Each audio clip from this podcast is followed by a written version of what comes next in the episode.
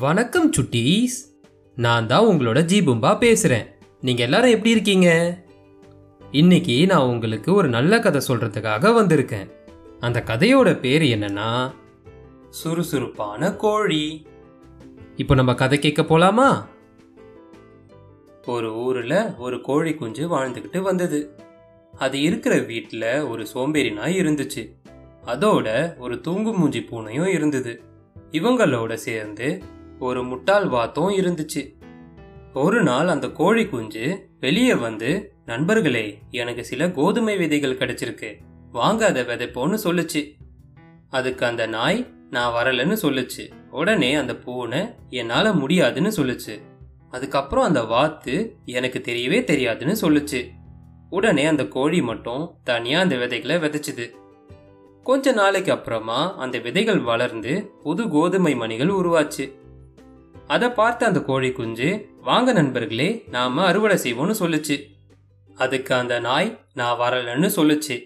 உடனே அந்த பூனை என்னால முடியாதுன்னுச்சு. அந்த வாத்தோ எனக்கு தெரியவே தெரியாதுன்னு சொல்லுச்சு.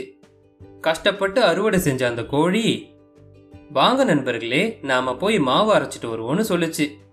அதுக்கு அந்த நாய் மறுபடியும் நான் வரலன்னு சொல்லுச்சு.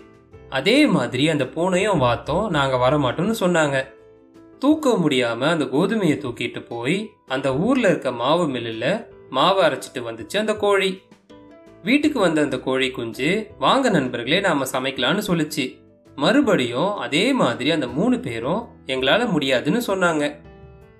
வேற வழி இல்லாம வீட்டுக்குள்ள போன அந்த கோழி குஞ்சு அந்த கோதுமை மாவை வச்சு ரொம்பவே சுவையான அல்வா செஞ்சுது.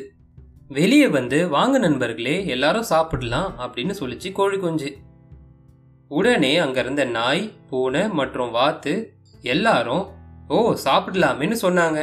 அதை கேட்டு சிரிச்ச அந்த கோழி குஞ்சு வேண்டாம் வேண்டாம் ஒண்ணுமே செய்ய தெரியாத நாய்க்கும் ஒண்ணுமே செய்ய வராத பூனைக்கும் எதுவுமே தெரியாத வாத்துக்கும் அல்வா மட்டும் எப்படி சாப்பிட தெரியும்?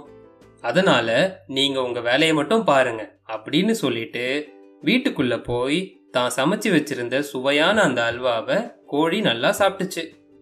சோம்பேறித்தனமாக இருந்ததால அந்த நாய் பூனை வாத்து மூணு பேருக்குமே எதுவுமே கிடைக்கல. சுட்டீஸ் இந்த கதையோட நீதி என்னன்னா நம்ம கிட்ட யாராச்சும் உதவின்னு கேட்டாங்கன்னா நாம சோம்பேறித்தனம் படாம அவங்களுக்கு போய் உதவணும். அவ்வளோதான் சுட்டீஸ் இந்த கதை இதோட முடியுது. இந்த கதை உங்கள் எல்லாருக்குமே பிடிச்சிருக்கோன்றத நான் நம்புகிறேன் இதே மாதிரி ஒரு நல்ல கதையோட நான் உங்களை சீக்கிரமாகவே சந்திக்கிறேன். அது வரைக்கும் உங்கள் ஜீபும்பா கிட்ட இருந்து டாடா பாபாய்.